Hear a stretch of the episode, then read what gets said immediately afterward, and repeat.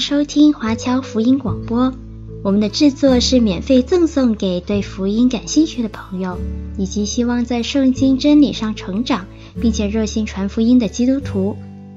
您可以透过电话和电邮向我们索取，或浏览我们的网站 C G B C online dot org 来了解我们的最新资讯和制作。您也可以在 Apple Podcast、Google、Spotify 以及 SoundCloud 等各大 Podcast 平台的手机应用程式上搜索 C G B C Online 或加拿大华播来收听华播的制作。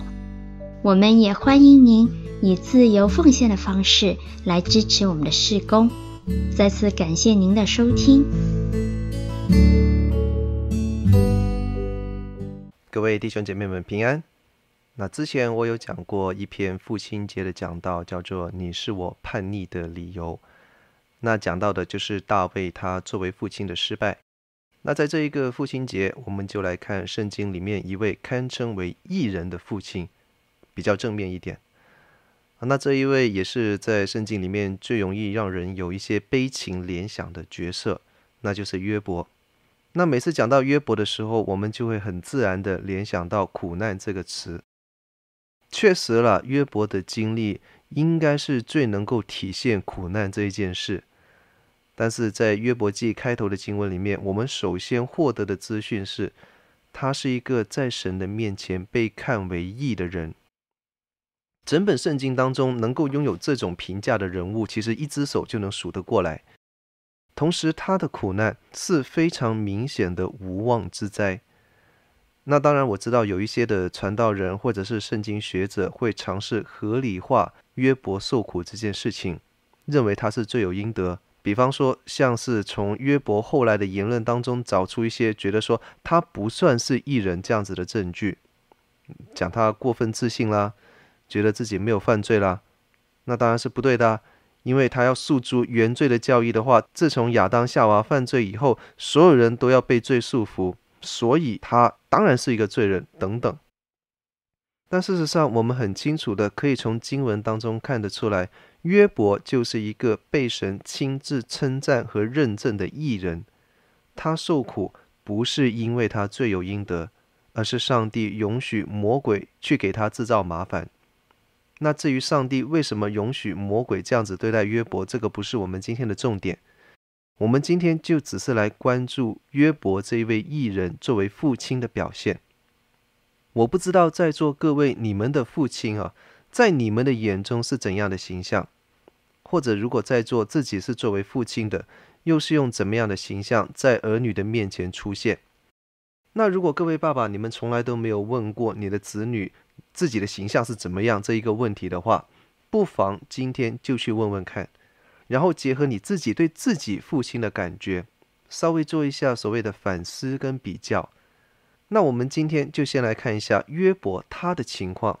看看他在自己的儿女乃至是认识他的人面前是怎么样的一个形象。首先他的第一个形象，或者讲第一个特质，是我们非常羡慕的，那就是他非常的有影响力。在他所处的社会跟族群里面，他是一个地位崇高的人。经文很明确的说，约伯他在东方人中为至大。我们要知道，在约伯的时代还没有很明确的国家概念，人们大多数都是按照家族或者是部落来聚居，特定区域里面的各个部落当然也会有一点的交流。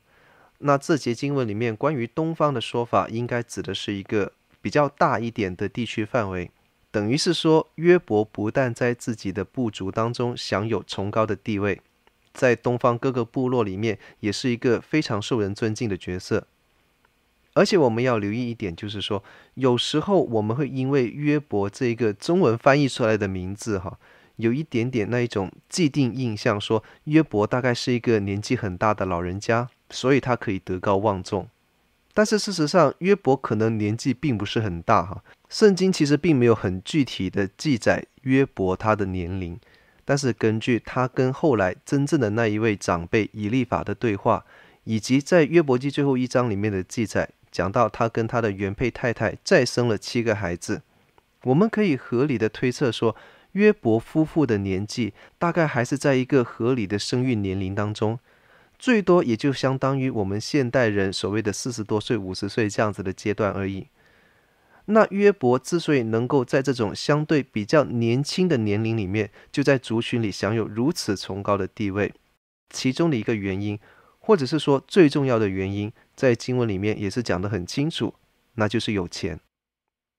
他所拥有的这些牲畜跟他的物业，无论是用当时的标准来讲，还是我们现在今天的社会做出等比例的换算来说，都算是富可敌国。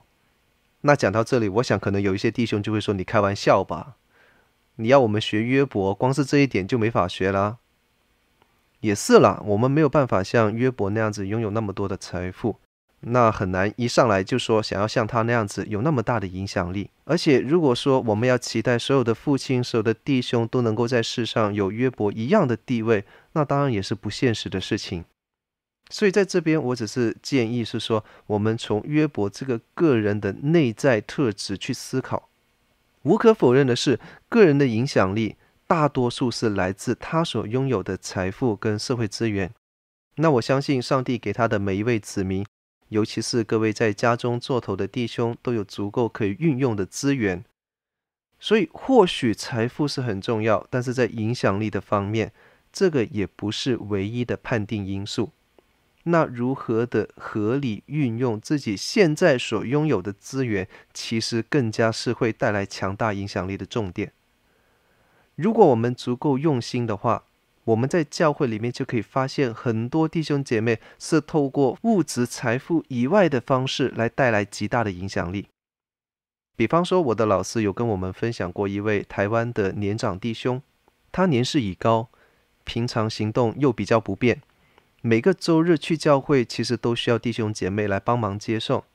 老弟兄有时候自己会觉得麻烦到同工啊，不是很好意思啊，但是他也是一个很坦白、很坦诚的人。他承认说，他确实是非常期待每个周日都可以到教会里面去敬拜神，所以即便可能会麻烦，即便每个周日在教会里面坐两个小时，对他的身体也是一个不小的负担，他还是希望可以去到教会。那他对敬拜神这件事情的热情，就变成了他在教会里面的影响力。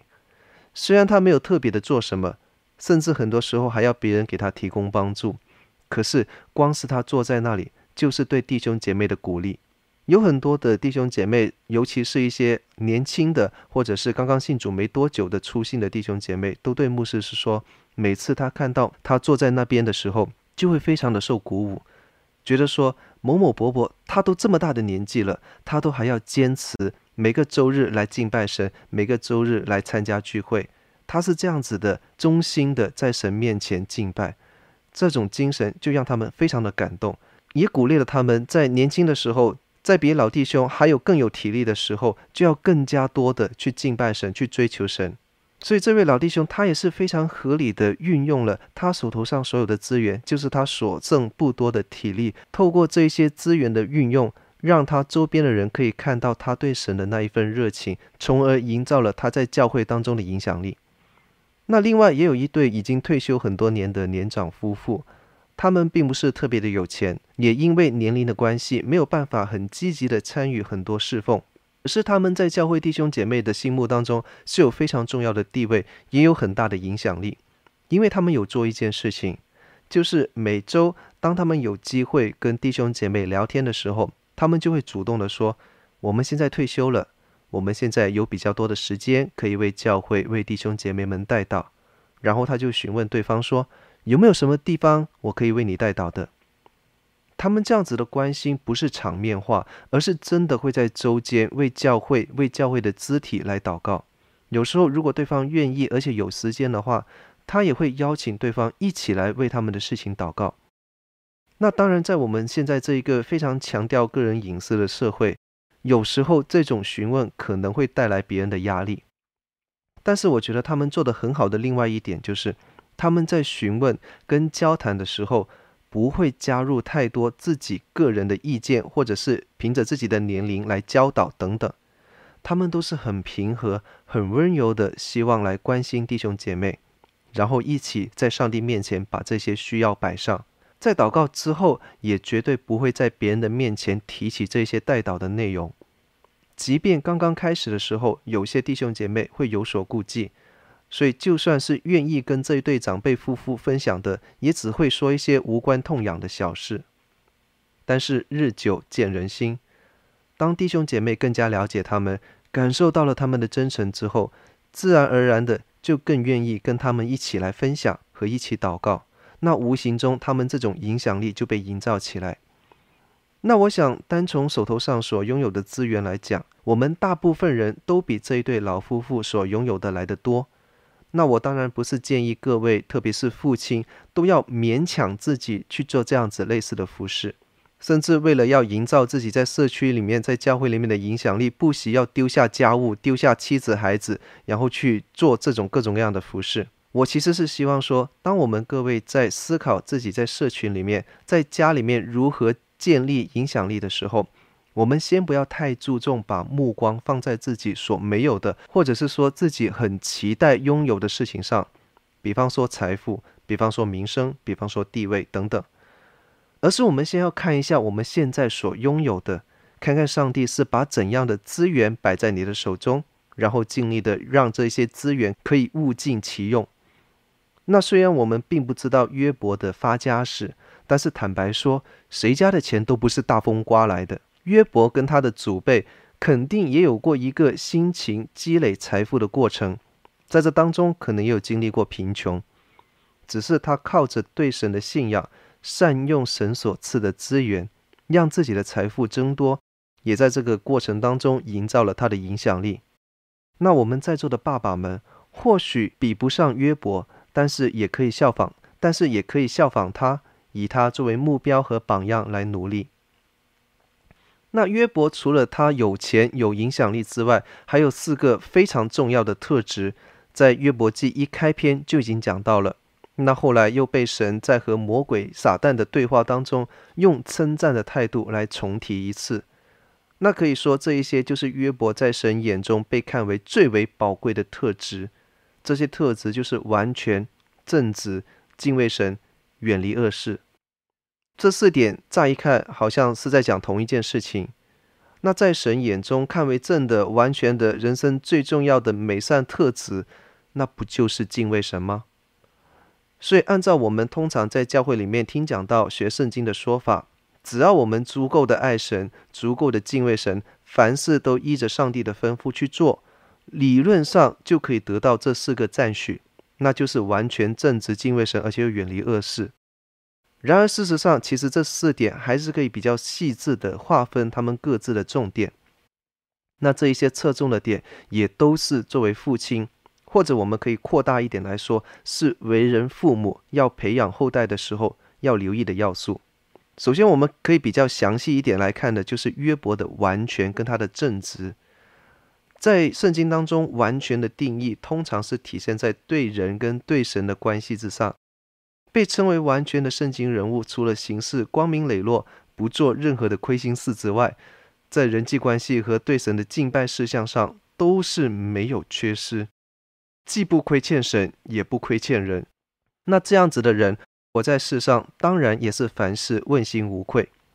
那这种跟一些自私自利，以为所有的好事都是自己的功劳，所有的坏事都是别人的错，那自己做了一大堆伤害别人的事情，还自我感觉良好，那一种小人啊，是不一样的。约伯是确实在为人处事、对人对神都毫无亏欠。那他的正直也是跟这个有直接的相关，因为在神面前被看为正直，就说明他做人非常的率真，他并没有什么的坏心眼或者是阴谋诡计之类的。他做一切的事情都是按照神的良善的要求来做。那如果翻译成我们今天基督徒的话来讲，就是他做一切的事情都要考虑做这些事有没有让神得着荣耀，同时他也会思考这样子会不会有亏待到人，或者是让人有利益、颜面受损等等的问题。那我们要特别留意的一点就是，约伯在约伯记开头的时候，其实并没有跟上帝有非常密切的关系，这个时候他还只是风闻有神这样子的状态。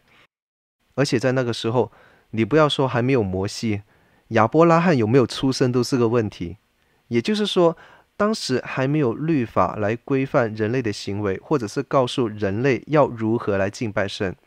也就是说，神根本还没有告诉人要怎样去遵从他的旨意，行他的律法，而且成为神眼中看为义的人。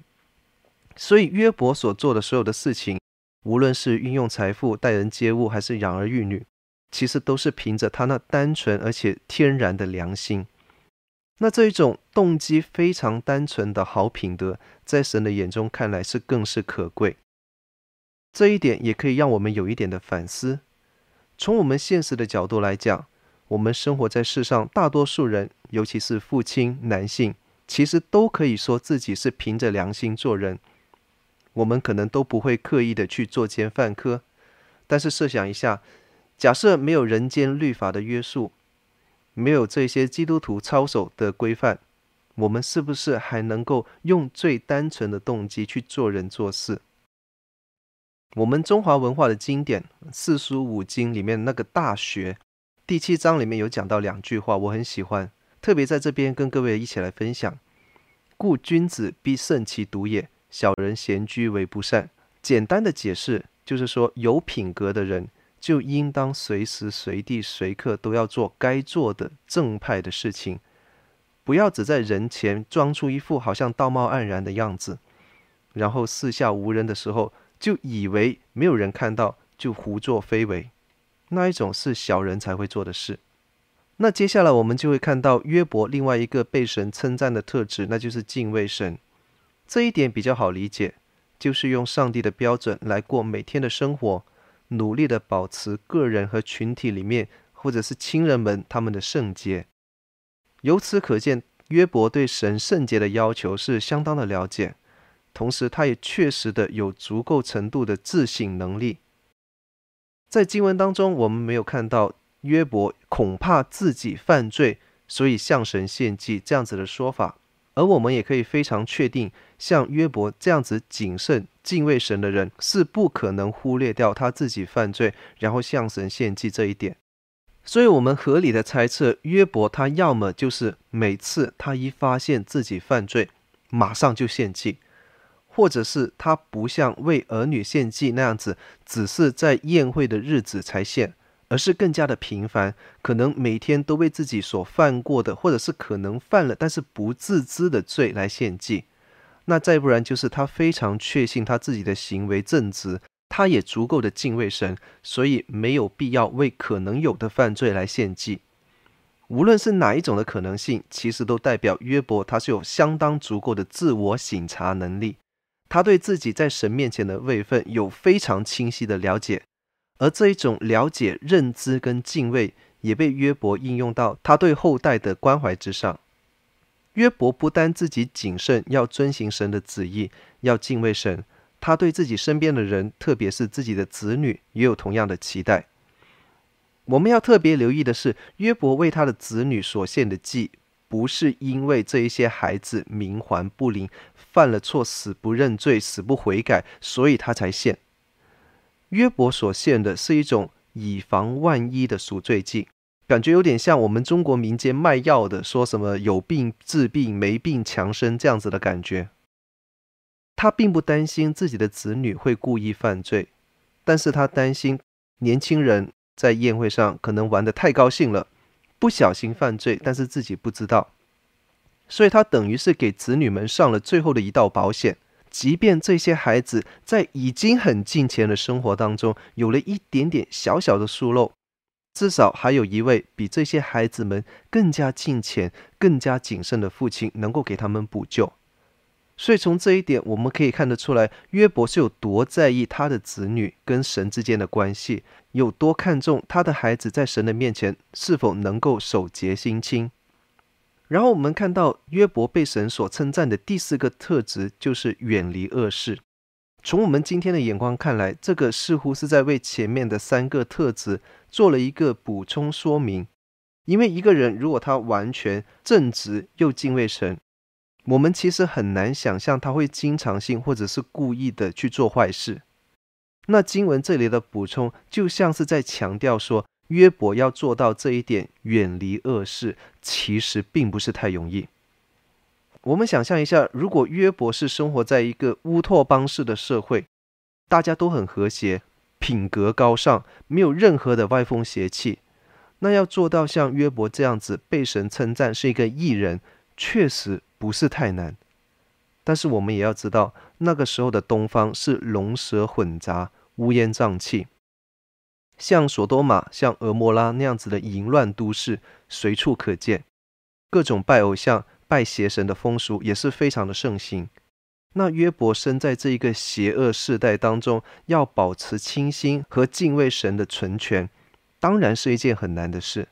一般我们想象说，我们要在社会上出类拔萃的话，要么就是你要超脱一切的世俗，要完全跟这一些恶俗的事、这个恶俗的世界隔绝，变成一个世外高人的样子。但是这样子，你对这个世俗的影响力就非常的有限。另外一种做法就是，你要比这些所有的坏人更坏，他们凶恶，你比他们更凶恶。你要恶，你要坏，坏到大家都佩服你，说怎么你能够这么坏，怎么我就不能像你一样这么坏。可是我们从经文当中的暗示就可以看得出来，约伯所要选择的道路是高于这两个选项。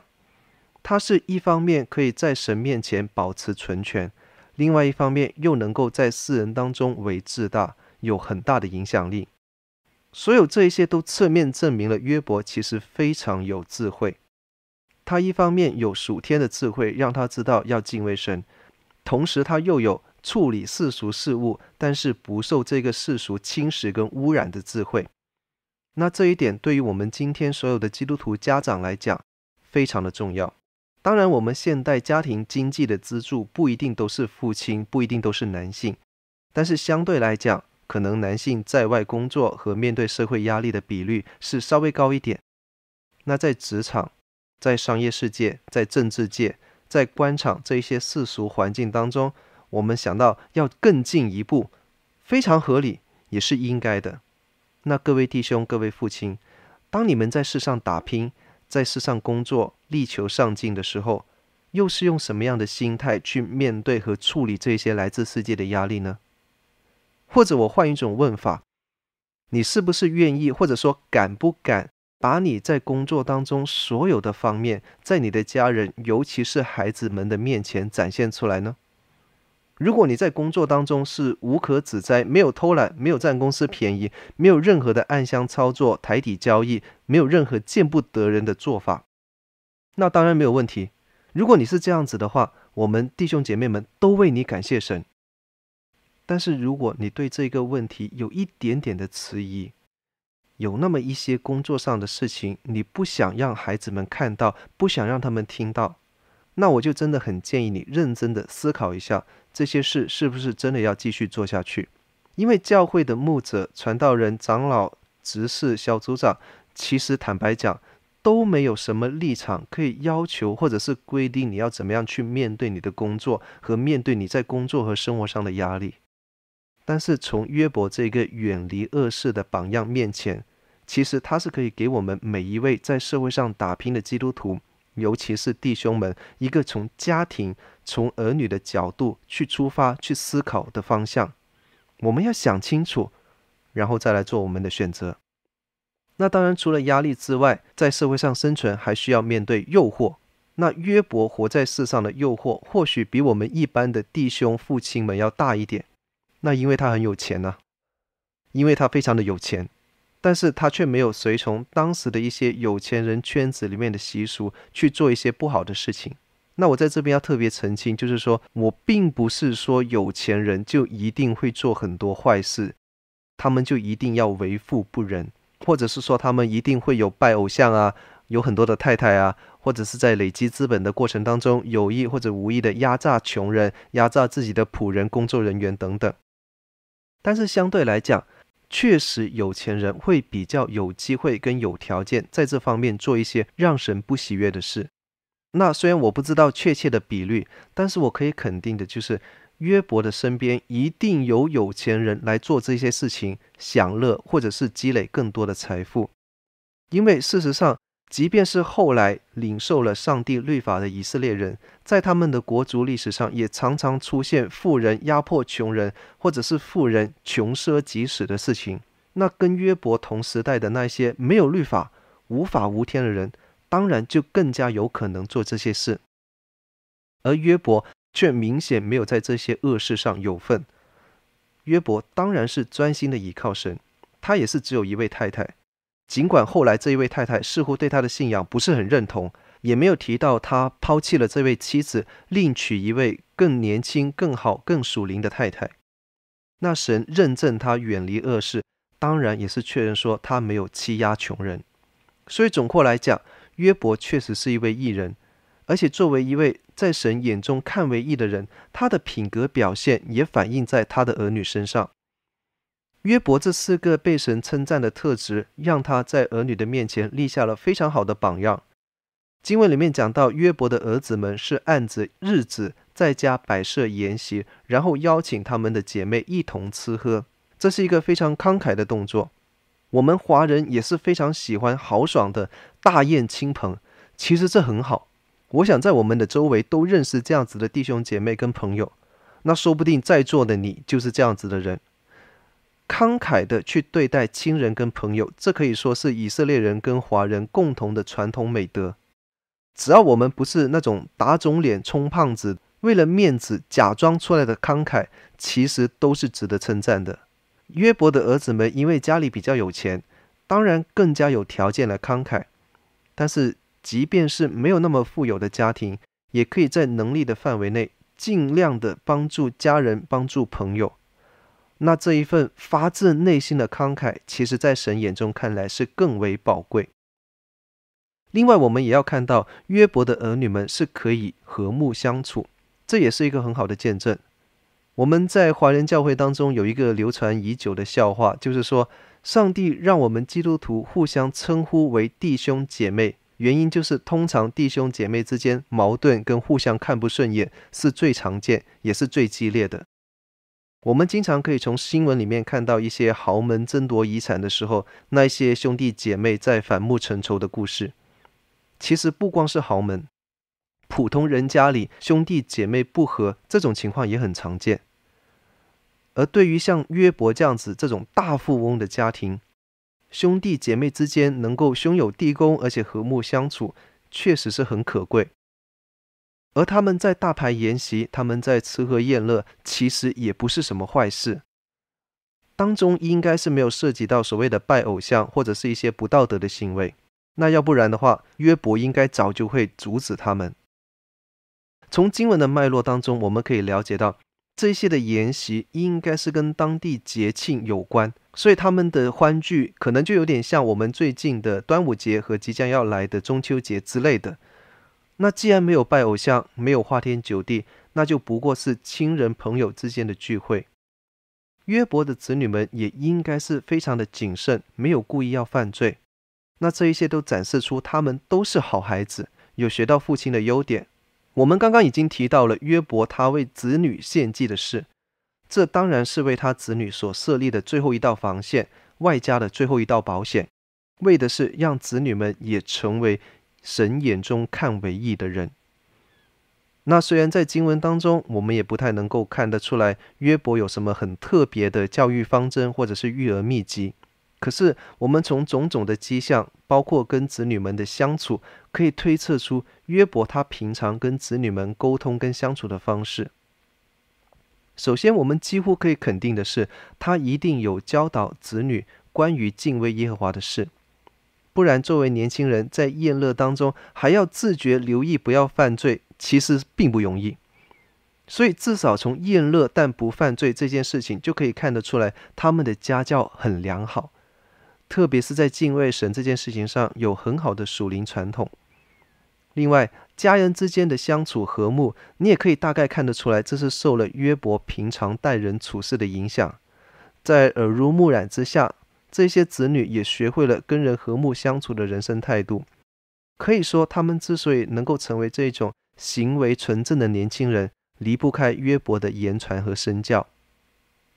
还有一点我们可以透过观察得知的是，约伯也给了他的子女有足够程度的信任跟尊重。在这段经文里面，约伯对摆设筵席的子女只有做两件事情。第一件就是打发人去叫他们自洁，而且是在宴席之后的日子才这样子做。所以我们可以把这个看成是一种善意的提醒。那当然你可能会说，每一次宴乐之后都这么做，会让人觉得有点唠叨啊。但是约伯很明显，他并没有干预或者是阻止他们大排筵席的作为，也就是说，他对子女的日常娱乐交际并没有指手画脚。这是一个很民主的家庭，非常民主的做法。可能我们在座的各位都不一定能够对已经成年或者接近成年的子女这么放手。那另外一件事情就是约伯按着人数去献燔祭，以免子女无意中得罪神。那这一点在今天来看，就等同是每日为子女祷告。那我相信很多的家长都有做到这一点。总括来说，约伯在关心子女的生活和属灵生命的同时，也给了他们足够的自主空间跟尊重，有一点像是用对等的态度来跟子女相处的感觉。那这一点对很多的华人父母来讲都是一个挑战。我们有一句老话叫做“养儿一百岁，长忧九十九”。对于传统的华人父母来讲，自己的子女就算是长到了六十岁，也还是孩子，似乎还是需要自己无微不至，如同对待小婴孩一样子去照顾。但是事实上，我所学过的教育心理学和发展心理学都有提供相应的研究说明，父母在跟子女的交往当中，如果能够用平等和互相尊重的态度，或许还能够收到比较好的结果，甚至可能在孩子还小的时候就用平等的态度去对待他们。这个在培养子女的自信心和责任感上面会有很好的成效。这个会让我想到我的一位牧者前辈跟他的儿子之间沟通交流的故事。我的这位牧师的孩子还小的时候，大概十岁出头吧。那有一次这个孩子就发脾气，妈妈怎么说他都不听，最后还发脾气打了妈妈一下。那虽然小孩子的力度不会太大，而且打的是手背之类的，没有什么实质上的伤害。不过牧师还是把儿子拉过来，很认真很冷静的聊了一会，那厘清了这个前因后果之后，就是解释了啊为什么要发脾气啊，为什么要动手啊。讲完这些之后，大家都心平气和了。那我这位牧者前辈就对孩子说：“啊，我现在了解你发脾气的原因，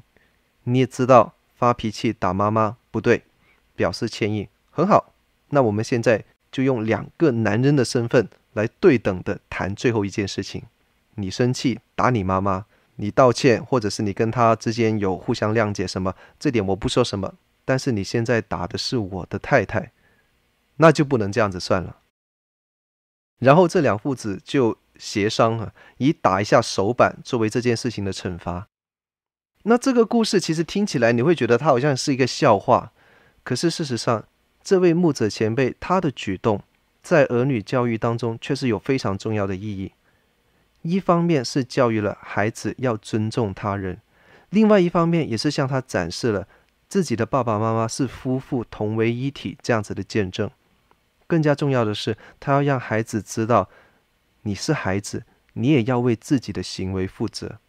因为就算是当时很年幼的他，就已经可以在某一些事情上可以跟大人有平等交流的权利。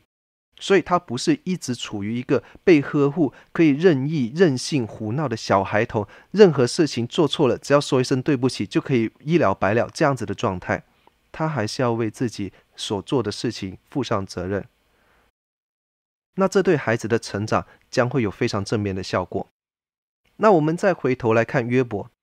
他在品行上被上帝用地上再没有人像他完全正直敬畏神远离恶事这种高度评价来称赞，等同是说他就是上帝亲自认证的义人。而且确实像我之前所说，这四个特质都可以被整合在敬畏神这件事情上。因为我们可以很清楚的看到，后面撒旦在回应上帝的时候，他是说他敬畏神岂是没有原因呢？好，所以很明显，约伯被称为义人的本质就是他敬畏神，这是古往今来无论是新约旧约都统一的一个真理。那敬畏这个词，坦白讲，在被翻译成中文的时候，也是经过了某种程度上的美化。其实，在这里的敬畏更直接的翻译应该是惧怕。所以，约伯其实他对神是有一种恐惧，他是在恐惧、畏惧着这样子的一位至高至大的上帝。在这边，我要扯开话题一下，回想我们自己，作为一个现代人、现代的基督徒，尤其是弟兄们、父亲们，活在这个世上的时候，是免不了有各种各样的恐惧。只是相比起约伯，我们的恐惧似乎都比较低层次。我们可能会惧怕公司的效益不好，怕公司裁员啦、啊，怕社会动荡不安啦、啊，害怕跟家人的关系不好啦，害怕自己的人际关系变得差啦。那讲到孩子的话，害怕的就更多了。男孩子你怕他太调皮，女孩子你怕他受欺负，太内向的你怕他们的社交生活有问题，太外向的你又怕他不知道会交到什么样的怪朋友。所以对于有儿女的家庭，担忧孩子是无可避免的，无论是爸爸妈妈都一样。甚至有时候父亲因为很难去坦诚地表达自己对孩子的担心和关爱，所以遇到事情的时候自己会更加的难受。那我相信约伯并不是没有这些层面上的担忧，因为我们透过经文了解到他对子女的关爱，他是不可能不关心子女在成长过程当中各方面的事，只是他确实更加高明。我们看到在圣经当中，像约伯这样子不在以色列的群体当中，却是因为知道耶和华神的伟大而敬畏神的人，他们有一个特定的名词叫做 God-fearer， 敬神者，或者我们直接的翻译说叫做畏惧神的人。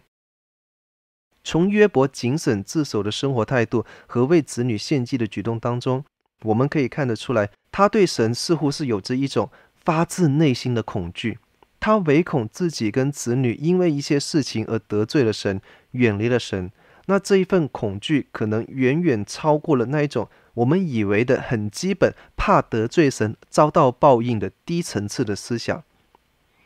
约伯是惧怕这一位真正创造世界而且掌管世上万有的上帝跟自己失去关联，跟自己跟自己的子孙变得没有关系。我们可以说，约伯所有面对神的正面心态和在世上的好行为都是源自于这种恐惧，但是他所应对的方法并不是逃避或者是假装没有恐惧，而是用一种更加正面的态度去面对。当他在面对这世上一切可能会让他感到恐惧害怕的事情的时候，他就把这些事情，把这些对世界负面的恐惧情绪转化成对神正面的敬畏。